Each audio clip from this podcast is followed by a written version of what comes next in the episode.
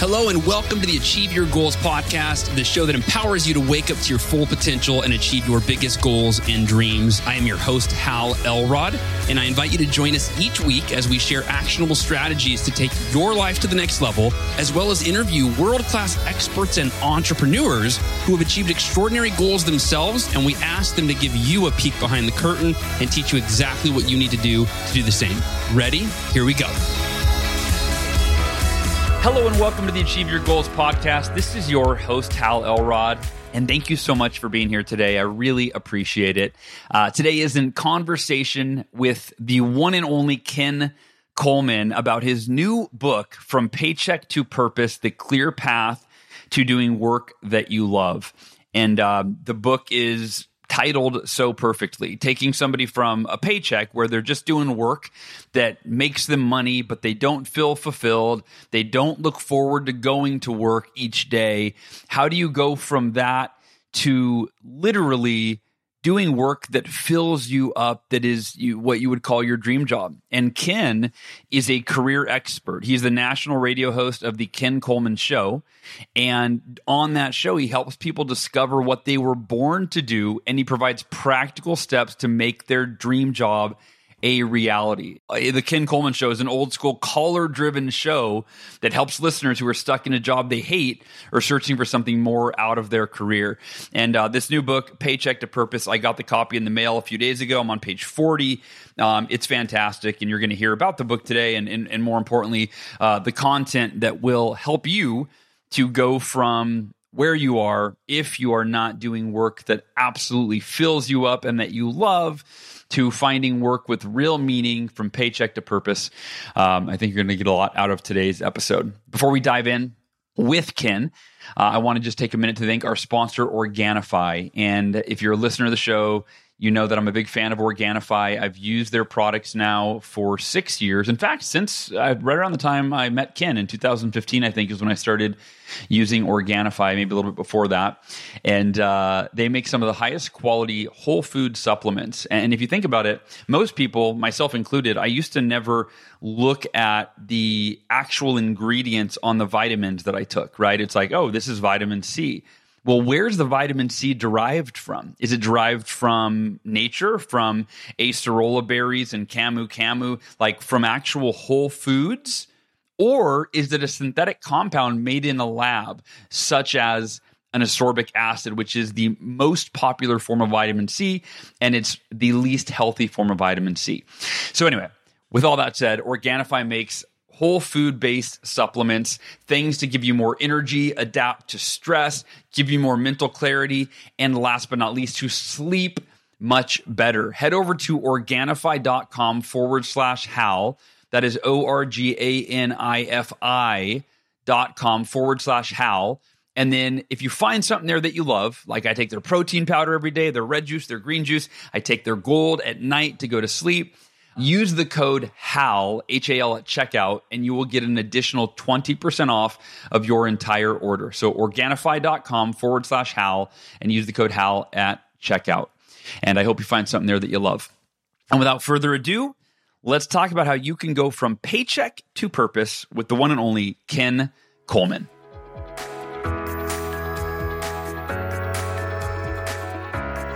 Ken Coleman, long time no talk, no see, brother. How you doing?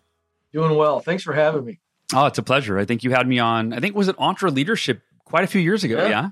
yeah love your story. You got one of the most amazing stories. That was a lot of fun. I appreciate that, man. It's yeah, it's uh, it's been a while since we spoke, and I'm excited because you uh, you're in that in that just had a book come out mode right now, right? You had a book come out on what Tuesday?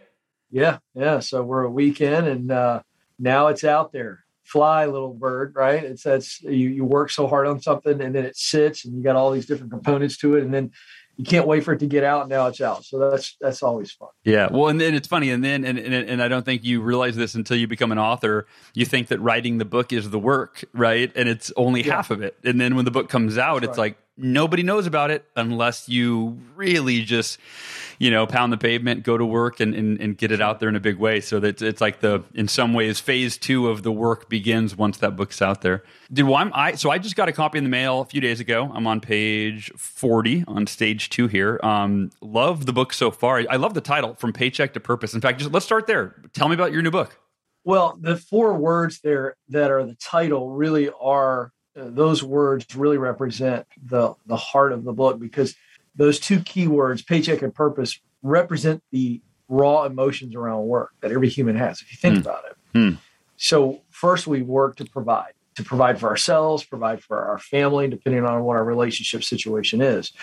But then, more than provision, we all long to make a contribution. We all long to make a difference. And that's purpose. So, from paycheck to purpose is a challenge in the title to challenge the worldview of work, which is predominantly that you work to live. And I believe we live to work. Now, I'm not in any way uh, espousing workaholism and putting all your identity into your work and paycheck. But what I am sure. saying is, is that there are two areas of purpose in a human being relational and professional.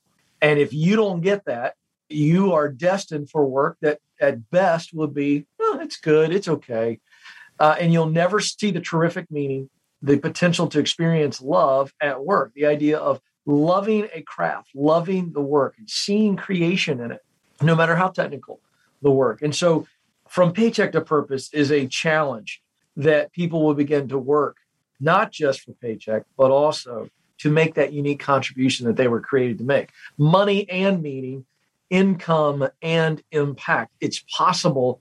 And to be honest with you, I think we're responsible to do it because if we believe that work is purposeful and that we were created with unique talent, with passion, and with a sense of mission, and I can unpack that in a little bit, then we must also understand that we were created to fill a unique role in our work. That means somebody out there needs us to show up and be the best version of ourselves. And so it is in our unique role, our unique talent, our unique passion, our unique sense of mission that greatness takes place. Uniqueness is the source of our greatness, not how much money we make, how many people know our name, or how much power we have. It is that unique contribution that makes us great. Hmm. Uniqueness is the source of our greatness. I, I love yeah. that.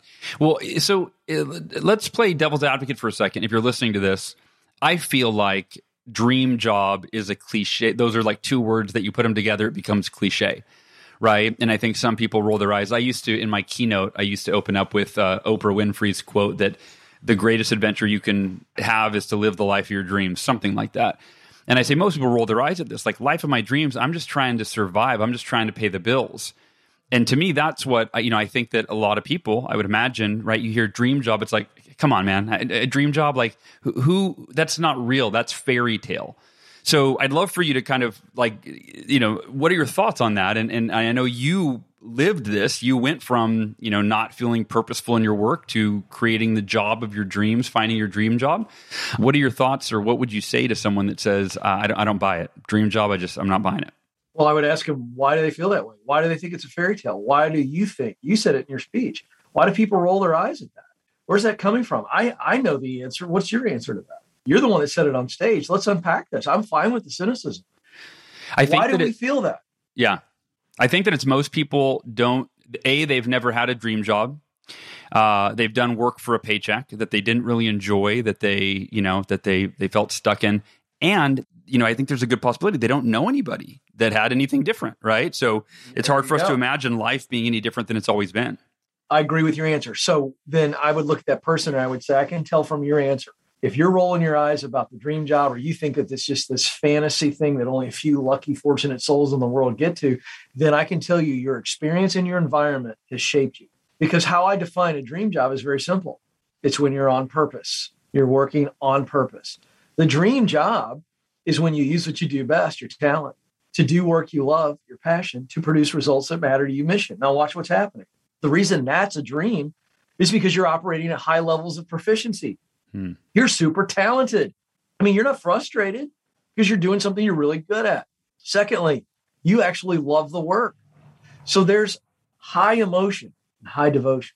And third, it's creating results that you have a direct connection to. Your values, your heart, again, is going, I care deeply about these results. That's the sweet spot. And when we use the analogy the sweet spot, it's the most simple way to describe this. If you've ever hit a baseball uh, or a tennis ball or a golf ball on the sweet spot of the club or the racket or the bat, then you barely feel contact with it. And it gets maximum performance. It goes faster, farther, more accurate, the whole nine yards. That's the whole deal here. So the dream job is not this, you know, fairy tale description. It's actually really meat and potatoes. You know, uh, you can understand it, and this is exactly what it looks like, feels like, sounds like. And it means that you're on purpose. So for anyone who's kind of going, ah, I don't know about that, it's because you were never taught to dream. You were never even uh, taught that, hey, there is purpose in work. Work isn't a four letter word that we just do to be able to bring in a paycheck. But that is the predominant worldview. So I'm not surprised by that reaction or would not be surprised by that reaction. But here's the deal left to their own devices, they would have to wrestle with my statement, which would be nobody ever taught you, nobody ever teaches any human being to at some point in their life wonder in the quiet of their mind and heart, why am I here? What should I do with my life? Mm. That's indisputable. Yeah. So, where does that come from? Well, we're souls. We are spiritual. We long to make a difference. We long to make a contribution. So, purpose, our why, is in fact undeniable that we have a why and we get to choose. And here's the deal inside that sweet spot, Hal, where you use what you do best, talent, to do work you love, passion, to produce results that matter to you, mission. I got great news for folks. There are multiple jobs, career paths, and even dream jobs in that sweet spot. It's not this silver bullet. Oh, which one is it? Which do I choose? It doesn't have to be so scary, so mythical. It's actually right there in front of us, and we get to choose. Yeah. Well, that's probably what I like most about the book. And I've, you know, I, again, I'm on page 40. Uh, I've scanned the, I always do that with books. I scan the entire thing, every bold heading all the way through to really understand what the book's about. What I love about this is, as you just kind of said, it's not some fairy tale. It's systematic. It's step by step, right? Identifying, gaining clarity in what your talents are, what your passion is, what your mission is, getting clear on how that aligns with a dream job, what that would look like, and then systematically taking steps to get there. And that's what I love about the book is it's like it isn't just a bunch of stories and and just uh, you know vague concepts and ideas. It's like do this followed by this followed by this right and this is the clear path to go from just earning a paycheck to living a life of purpose and and fulfillment um, yeah so I want to ask you. So I think one of the biggest hurdles to a job change, because for most people, right, they're not, they're, you know, they're usually going to change a job. Some people might be unemployed, right, to go into a dream job, but most people, I think, right, it's going to be a job change or even a job pivot. But one of the biggest hurdles is getting qualified, right? It can feel overwhelming, like I don't even know where to begin. But there are four major questions that help you make a plan. That's what you talk about in the book. Can can you explain a few of those? Yeah, and I love the way you asked the question because you really capture the emotion here. Getting qualified stage two is in many ways the most intimidating stage of the seven stages on our journey. It's very terrifying because of what you just said. I don't know where to begin. Mm. So the so here's what we do. There's four qualifying questions we unpack in the book. Very simple. The first one is the education question. What do I need to learn to do what I want to do? Now, here's what's unfortunate, most people immediately when they when they hear that question they go oh gosh i can't get a degree. I don't have time for a degree. I don't have money for a degree. I'm paying off debt. I got three kids four dogs two goats and a llama. I don't have time for this right? And so we begin to say oh my gosh this is insurmountable. Well sorry no dream for me. That's really the conversation that happens in an instant. And education no longer in 2021 for a lot of fields in fact an increasing number of fields education no longer looks like a four year degree or a uh, graduate level degree. Hmm. Fact of the matter is, is that as we see the workforce completely evolving, in fact, uh, I believe it was a week ago Hal the Wall Street Journal ran a headline that said, Help really wanted was the headline of the Wall Street Journal. And then the article went on to say that companies are now dropping background checks, education requirements, even experience. We're in a great arms race right now, if you will, hmm for talent. And, and the data keeps showing it. In fact, the September jobs report came out 4.4 million people left their jobs in, in September. That's 100,000 more than in August, which was the previous record. Wow. There is a great game of musical chairs happening.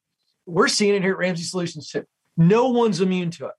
And so uh, when we talk about getting qualified, we have to say, wait a second, what do I really need to learn? Would a certification or an online training class or some type of training that is non degree related, will it qualify me? That's the education question. Number two, what do I need to do to do what I want to do? We're talking experience here. This is the experience question. Mm-hmm. I get calls all the time on the Ken Coleman Show Hal. They go, Ken, I'm frustrated. I need help. Okay, what's the deal? Well, Ken, I keep applying for all these jobs. They keep telling me I need experience. Well, how in the world am I supposed to get experience, Ken, if they won't give me a chance? And like they've cracked the code with these idiots. Like these, like these, like these companies are the village idiots. And I laugh kind of like you did. I go, wait a second. You're applying for jobs that are too high up the ladder. You need to lower your sights right now because ladder climbing is about climbing properly on the rungs. Yeah. And so almost every time they want something that's higher up the ladder that they're not qualified for, they don't have the experience and they're not willing to put in the time to make the sacrifices to get the experience. So, what do I need to do? Get really clear on the experience you need to get on the ladder. Remember, getting on the ladder is the goal here and get qualified. Number three question What is that going to cost me? Based on the first two answers, there's a cost. There's always a financial cost. Let's get clear on what that financial cost is. This is the economic question.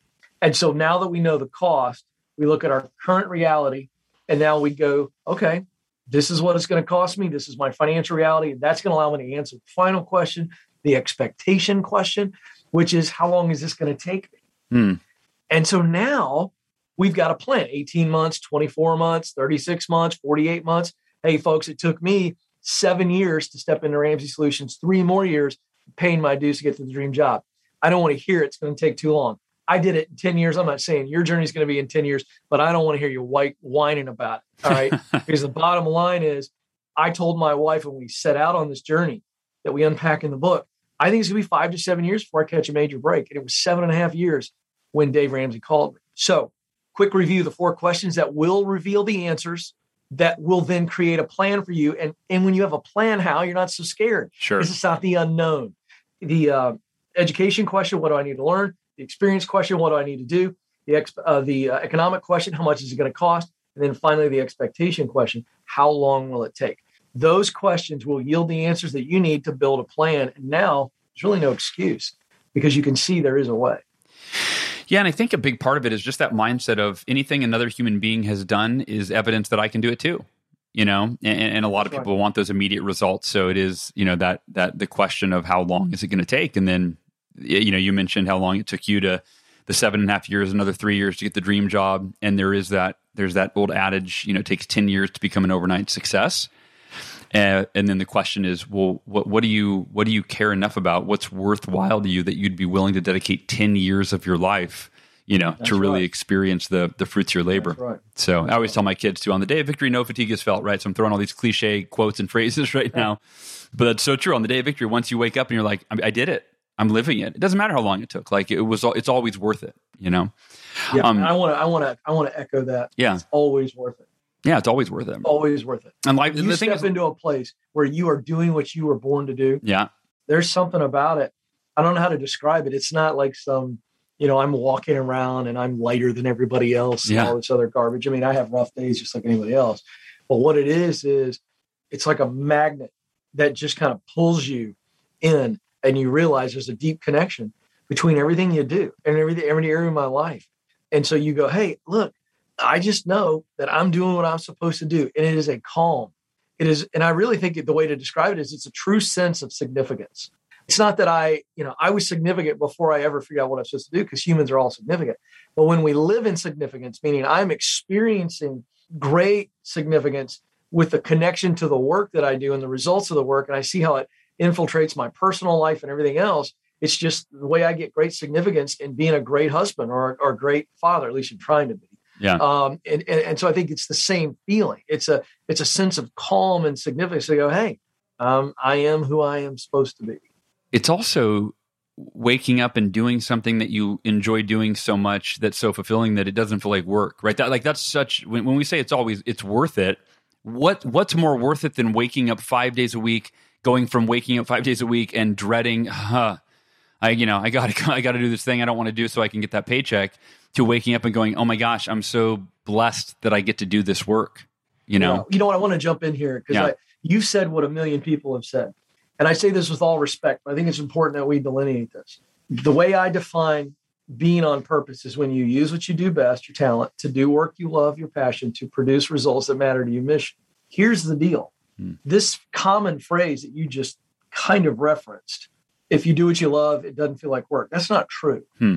Because passion, I define work you love as passion. The root word of passion in the Latin is pati, P A T I. And the context by which it was used was not romantic or sexual in nature. It was, it was uh, to suffer. Hmm. You you are willing to suffer, and and and it was used as though there was an un, a thirst, excuse me, that must be quenched. So you must love the work. So a great craftsman who is a furniture maker or a blacksmith, let me tell you something. They're working. Everything they do feels like work. It's hard. You've seen the hands on these guys? They got gnarled knuckles and scars everywhere, and and they've got burns and all these things. It's hard work. I got to tell you something. Ask the team about my schedule the last two months. Let me tell you something. I'm working my butt off yeah, but I love the work. It's hard. I've had some hard days. Okay. But here's the difference I love the work, regardless of how hard it is or how long I have to wait or dealing with rejection, dealing with failure. That's the struggle. That's what pati, it means to suffer, to suffer patience, to suffer perseverance, to suffer failure, to suffer rejection, all the things. Now, here's where it pays off the mission piece. The mission piece is what's huge. And that's what keeps you coming back when the work is hard. So there are days, Hal, where I have really, really hard days. But what keeps me coming back with the juice each morning is the mission. Not just that I love broadcasting or writing or speaking or coaching, but that I am in the transformation game. Hmm. And no matter how hard my days are, and some days they're really hard and really long, no matter how hard, I can always quickly remind myself why am I doing what I'm doing? It's for transformation. There was a two weeks ago, I had to be in here in the office at 4:50 in the morning. Or I'm sorry, I said that wrong. It was 5:25 in the morning. I had to get up at 4:15. I did a national media hit. I went all day, all day, talking, three hours of a show, whole nine yards. Got on a plane that night, flew to Los Angeles, got into Los Angeles in my hotel room at 12:15 a.m. Los Angeles time. That's 2:15 a.m. my time. At that point, I had been up for 21 hours. that was a long day, Hal. sure. That was a hard day. But you know what? It felt like work. Every second of that was work because I had to gut it out, get the energy, do podcasts, do a show, coach people. But I did it and I stepped into it with joy and I didn't gripe about it because of the mission. There are people and transformation on the other end of that. So that's why I'm, I'm kind of interjecting here because I want people to understand when I am talented, I'm going to be proficient and it's going to allow me to endure those hard days because I'm proficient at it. But I also love the work. And in the midst of those long, hard hours, whether it be starting a business, growing a business, chief everything officer in a small business, or whatever it is, working two or three jobs, going to school, getting trained for it, it's because of the love of the work and then the result of the work, the missional connection. That's what it's about. And that, by the way, is what fuels great men and women, whether you know about them or not. They love the work and they care deeply about the results. So, therefore, they stick with it. They go through the hard times. They will not quit because their heart is what's driving them. Is there a correlation here between uh, for someone that maybe maybe they haven't had work that that is what you're describing? Uh, could parenting be a kind of a, a comparison where it's kind of like a, a parent, right? Does something they they love their child so much. Um, the mission is Yep. the result, and, and raising the child, the impact, the transformation, as you talked about it. Is there a, a correlation there? Oh, you're absolutely right. You just described it. Yeah. By the way, how can you not describe the heart of a parent as passion? I'm going to tell you something. I'm parenting three teenagers right now. It is hard. I will tell. I never thought I'd say this, but I would take three toddlers. By the way, we had three under three. yeah. Okay. And then three under four. I mean, it was tough. I'd take that every day of the week, and twice on Sunday over teenage. um, and, and but here's the deal. I love my kids more than than I love my own life. I die Sure. for my kids, Sure. and any any parent would. So yeah, that's exactly what it is. I love my kids so much that I will suffer their pain, suffer their disrespect, suffer their disobedience, whatever, whatever, suffer financial sacrifice, whatever it is. Why? Because they're my kids. Yeah. And the result is raising them and giving them a launching pad into life. Yeah, beautiful. Where does entrepreneurship fall within the concept of your dream job? Right, meaning in in other words, entrepreneurship such as rather than finding a dream job, right, going yep. for a place of employment, creating your dream job. How, how does that correlate? Yeah, it correlates perfectly. So for the entrepreneur, you know, if an entrepreneur comes to me and I get this call all the time on the Ken Coleman show, hey Ken, I know I want to work for myself. I know I want to be an entrepreneur, but I just need help figuring out what the business is. So the first thing we're going to do is we're going to use the same get clear methodology. Hmm. So I want that entrepreneur to be very, very clear on the outset. What are you really talented? Because when you get this business started, you will be the chief everything officer. That's the nature of the game. But as the business grows, you're going to have to find a way to either delegate or eliminate things by automating things or by contracting some things out that aren't in your talents. They, they are average to below average for you. And you, the quickest thing that'll kill a great entrepreneurial idea is when the entrepreneur tries to hang on too long into that chief everything officer role. So we want them to be clear. What are you really, really good at?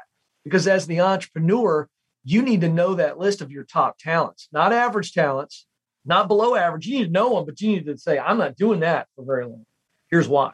Because that becomes the list, your talents become the list by which you say, This is what I have to do for this company. I have to do this because this is my area of talent.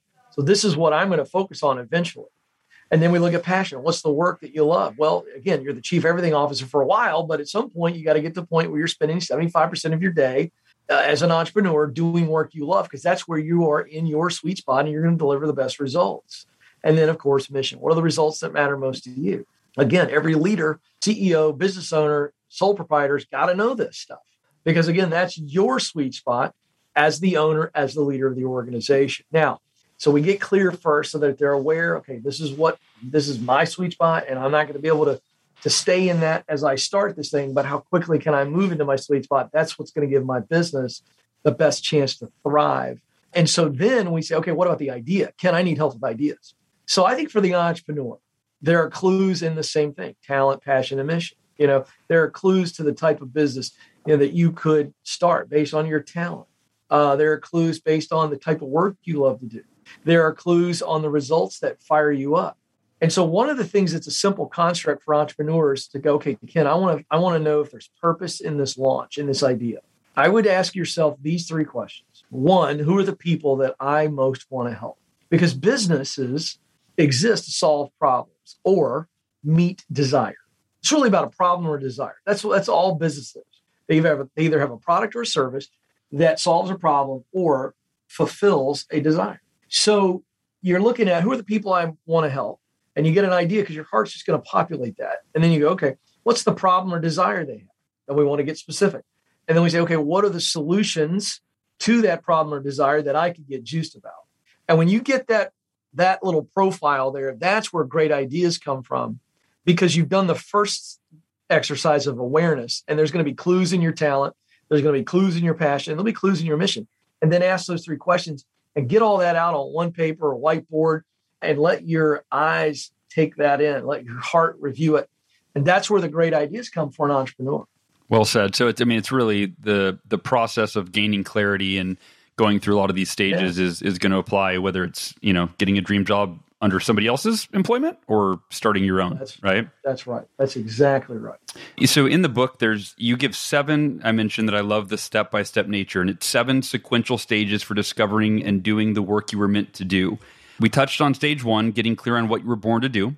Stage two get qualified for the work that you want to do. And then can you run through the remaining uh, yeah. five stages and just kind of what each one is and a little synopsis of each? Yeah so stage one is get clear stage two is get qualified now, while I'm getting qualified in stage two, I can also be in stage three consecutively. Stage three is get connected. Hmm. Connections are the commerce for opportunity. They're the tickets to all the trains we want to get on in life. Connections, connections, connections. And so while we're getting qualified, we're getting connected so that we have opportunities that are waiting for us or are certainly very evident for us as soon as we're qualified. Now, that means opportunity comes our way. We choose. that stage four, get started. Once we're in, now we're starting, we're starting well, we're getting locked in, focusing on the now. And then we start to cast an eye towards development growth. That's stage five, getting promoted. That's where we start to climb the ladder. Getting started is getting on the ladder, getting promoted is climbing the ladder. You will eventually climb. You may switch ladders, keep climbing. And you're going to eventually step into stage six, get the dream job. And again, dream job defined by I'm really talented at it. I really love it. And I'm producing results that have a deep personal connection. Hmm. It's why I went from sports broadcasting to personal growth and transformative broadcasting. I had the talent, the talent was there in sports broadcasting of communication. The passion was there performing, but the mission was off. I, I, while I love sports talk and I think it's great, it was delivering the result of entertainment, and that was missing for me. That wasn't enough. I wanted to deliver the result, equipping and encouraging people. And so there's the shift. So the dream job is defined by, hey, I'm now doing the work that I was absolutely created to do. I'm in alignment. I am on purpose and the income is there. And now it's about impact. And we're in stage seven consecutively. Stage seven is give yourself away. And this is the idea that after, you know, the success that you've achieved along the way, and now you're in the dream job, you're no longer working, you know, just for your own enjoyment or the income. It is, in fact, about delivering as much of those results that set your heart on fire in the mission bucket. And so it's about legacy and impact. And that is giving yourself away. When you begin to see your work, and you don't even have to work anymore if you don't want to, hmm. but you begin to see your work, whether you need the income or not, as this is truly missional. I am giving myself away. I am interacting with and making the lives better of the people that I long to help. And we see true impact and it changed the way we view our work. So that's those are the seven stages. You know, it's interesting. I think about well, what came up for me as you talked about that seventh stage, giving, uh, give yourself away, even if you don't need the income. I think about some of the greats that are in transformational work, personal development, like Jim Rohn and Brian Tracy, Zig Ziglar. Like these guys worked way past the when they needed to financially, right? Like mm-hmm. they were on a mission, and their work was so meaningful. It was, and it, it, fit all the buckets, right? They had the talent, they had the passion, and they were on a mission. And they essentially, you know, Jim Rohn, who is one of my greatest mentors, did the work that he did until, I mean, to my knowledge, until his last day on Earth, right? Oh yeah, absolutely. And you know, a great example. Yeah, That's and, exactly what it's all about. There was a higher calling on his work yeah, I'm sure financially he he was set. I don't think he needed to work another day. Oh know. no, not at all. Yeah, could have retired decades ahead of time. So oh sure. But you think about that's the beauty of what your this book is all about from paycheck to purpose is if you're working for a paycheck, you're gonna you're gonna get out of there as fast as you possibly can, right? You're gonna mm-hmm. retire as soon as you possibly can. And then what happens when most people retire, right? They end up going into depression and often don't live that long. And you know, it's like they got nothing else. You know, there's no there's no mission, there's no purpose, there's no passion, etc. I want to dive in on a couple of these. So uh, we'll kind of continue where we're at. So number three was get connected. So one of the things I read in the book, you, you said that networking is different than connecting, and that networking can feel gross. I think is is what you said. How do we connect in the right way? Obviously, like you said, it's it's and I I forget the words you just used earlier, but that your ability to connect is kind of the key. Um, you said something very eloquent that I, I didn't write down. Um, oh, connections are the commerce of progress. Mm, yes. Yeah. So, how do we connect the right way? Yeah. So, the difference between networking and connecting is networking is an act, connecting is an art. Mm, okay. That's the difference. So, anybody can go to a networking event and get your sticker and write your name on it, slap it on your, you know, coat. Yeah. And then you walk around the room, and it's like speed dating on steroids. It's like you're in the room, i got to get a cocktail. I got to see who I can meet that can help me. And so it really is like this vampire like strategy. You know, suck what I can get out of somebody and then move on to my next victim. We've all been, by the way, victims of people like that. Sure. They're so interested in you. And then they're talking to you the first 30 seconds, you go, wow, I am, I am, boy, I tell you, this guy is very impressed with me. and, then you, and then he realizes quickly you can't help him and he starts looking over your left shoulder and right shoulder. Yeah, that's happened. Sure, it's happened to you. We, have uh, all been. i am sure when I was younger, I was guilty of doing it, going to networking events. Oh, and, we've all know, and right? we've all been guilty of it. Absolutely. Yeah, yeah. So that's network. Connecting is what my introvert friends do so well. Hmm. You ever watch introverts in a large room? They're the ones that tend to be on the wall in the corner having a deep conversation. Yeah, they do it so well. Now, now that's their default mode. I'm an extrovert, right? So I walk in the room and it's like, wee, you know, and I'm bouncing into people right and left, and I get great energy out of it. My introvert friends are are are de-energized having to do that. Yeah. They're connectors by nature. And I, I give that example because I want people to understand that's what I mean when I say connection. The introvert is not interested in moving around the room and meeting as many people as possible. The introvert, at the end of the day, they get great energy when they just have the one on one conversation. That's connection. And by the way, what's really happening there is the art of relating. And do you know that relate is the root word of relationship? We know this, right? Sure. But we don't think about it. Hmm. So if relate is the root word of relationship, then a synonym for relate is connect.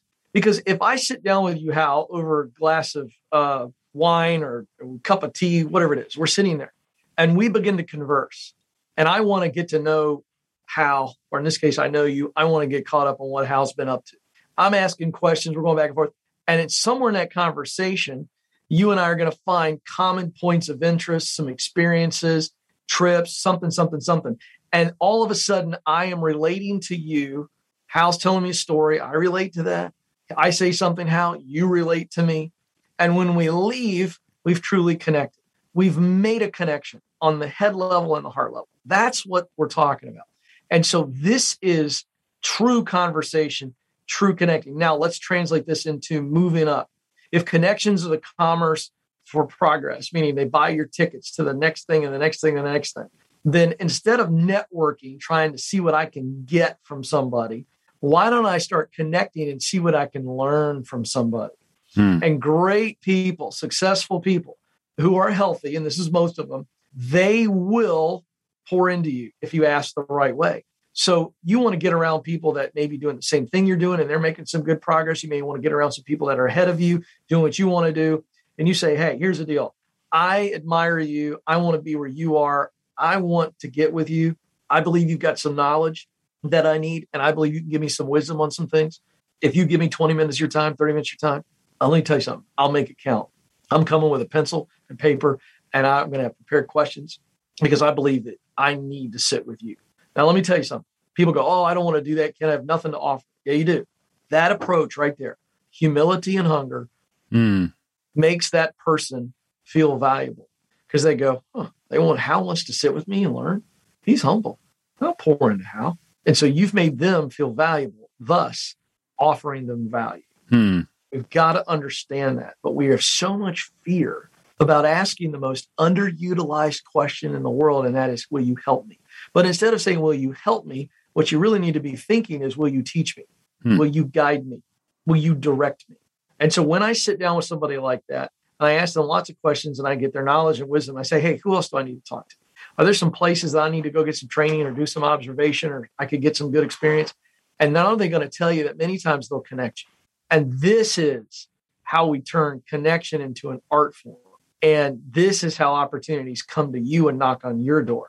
You know, these people that you, you hear them say, Oh, I just can't catch a break. I can tell you right now, they have no idea how to connect, or if they do, they stop connecting.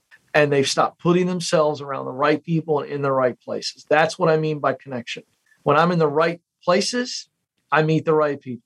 When I'm around the right people, they point me, direct me, sometimes put me in the right places. And this becomes a cycle of intentionality. And how, when I'm in the right place, the right time happens. But I can tell you this if I'm not in the right place, the right time cannot and will not happen. Well, what I love about what you just shared is the simplicity of how you can add value for somebody by making them feel significant. And you use hum- Mhm. humility and hunger. And I think that's where a lot of people struggle is, and you, you even said it, right? Is like, I have nothing to offer them. Well, you know, you have your genuine, sincere appreciation for who they are, for what they've done, for the value they can offer to you, right?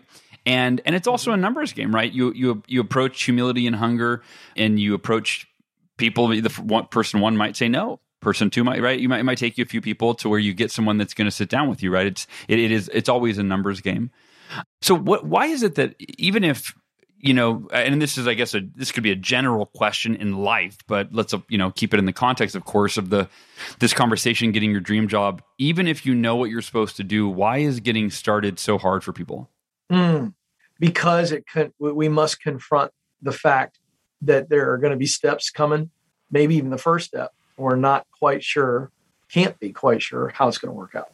This is where fear and doubt really encounter it. So, by the way, as you know in the book, we write about three main enemies of progress: fear, doubt, and pride.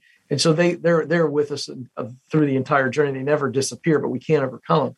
And so in this particular stage, think about the Olympics. We just recently saw the Olympics, and you know these great sprinters. I love the 100 meters. I love all those sprint races, and I love the precision by which these athletes get in the starting blocks. Right, they get their heels in there just right. They got their hands and their fingers spread right. I mean, it's very very precise. And and and you know, you hear the guy go Roop, or whatever they say. I never can tell what they're saying. I love that noise. And then they get up on their haunches. Their bodies are tight, like springs ready to go. And then, right, they fire the starter pistol and boom, they're off and running. Most people, when they get they get in that process of getting in the blocks, they never even get up to the to their haunches in that taut frame. Some of them do, but then the pistol goes off and they just go and they just stay there, right? They just they don't move. They just look left, they look hmm. right, they go. everybody else is running, but I don't want to run, and it's because of fear and doubt. A couple yeah. of voices here, examples. Fear of the unknown. That's really the biggest one. Hmm. I mean, at the end of the day, we could be very clear on what our purpose is, but we don't know exactly what the journey is going to look like. Anybody that tells you that's a fool. Yeah. This is simply, you can't know that. We do know the direction, we know the mountaintop we're going after, but we don't know what's going to happen on the climb. So there's a lot of fear of the unknown. Then there's the fear of failure. What if I come out of this block and I pull a hamstring, or I trip and fall and skin my knee, or I fall and everybody on national TV sees me wipe out? Fear of failure. Um, those are two biggies. Doubt, the cousin of fear, different voice. The big doubt voice in that starting block is you don't have what it takes to finish this race. You don't belong here. You're an imposter, right? Uh, another voice of doubt is, uh, you know what? Uh, you're not going to get any better at this. This is a big waste of time. It's too late. You don't have enough time, enough energy to run this race well you're starting too late, whatever it is. So these are the voices, fear and doubt, and they take on very, very specific narratives depending on who we are. Yeah. And so what happens is those voices camp out. And while as humans, we cannot control what thought enters our head, we can't control if it stays in our head. William James is one of the godfathers of psychology, once said, no matter how absurd something is, if it is repeated often enough, people will believe it. And boy, is he right. We've seen that throughout history. Let's personalize that to this context. No matter how absurd a thought is, if we think it enough, and so these absurdities skate around in our brain like roller skating night, and then they become the soundtrack of our lives. They become realities. That's why people never truly start. It's too scary. It's too full of the unknown. And so they just retreat back to the bleachers of life. And they've made excuses for it that sound really reasonable. Well, I could have failed you know, I could have had, you know, I could have could have spent too much money on this. I could have failed. I could uh people could have rejected me. All these excuses as to why they need to stay in the safety of the bleachers. And you know, Teddy Roosevelt said it so well in his speech, Man in the Arena. You know, they end up those cold and timid souls who know neither victory nor defeat. So how do you overcome that? What what what's your what's your yeah, process well, write, or your yeah. advice? So we write about this in the book. You got to turn yourself into one of those courtroom dramas, right? So we're going to put fear, the voice of fear, the voice of doubt on the witness stand. Hmm, there are times, I want to make this very clear, there are times where fear is telling me the truth. If I go up to a really tall cliff here in Tennessee tonight and it's way up high, and I get to the edge of the rock and all of a sudden the little rock crumbles and I look down and I go, whoa, and I get really fearful. Fear's telling me the truth there. Hey, Coleman, you step out too far here, you lean too far over, dude, you're going to fall to your death. Is fear lying to me or telling me the truth there? It's telling me the truth. Sure if I go out tonight uh, to the basketball goal outside my house, it's 10 feet, and I look up there and I go, I'm going to dunk this basketball tonight. Doubt goes, uh, Coleman, there's no chance in the world that you're going to dunk without a trampoline, and even that's questionable. Is doubt telling me the truth? Yes. But in most of these instances, those voices that I shared earlier, they are lying to us. So we got to put them on the witness stand. So here's what we got to do. If the voice of fear is you are going to fail, fail miserably, and as a result, no one's ever going to hire you, or you'll never be able to start that business again. And you're going to starve underneath a bridge, homeless. That's the voice. Hmm. So, what do we do? We put it on the witness stand. Is that voice true? I really tell people to write it out as specifically as they can, write out the fear in a narrative. Yeah. Then retreat to clarity, which is what stage one is. Retreat to clarity.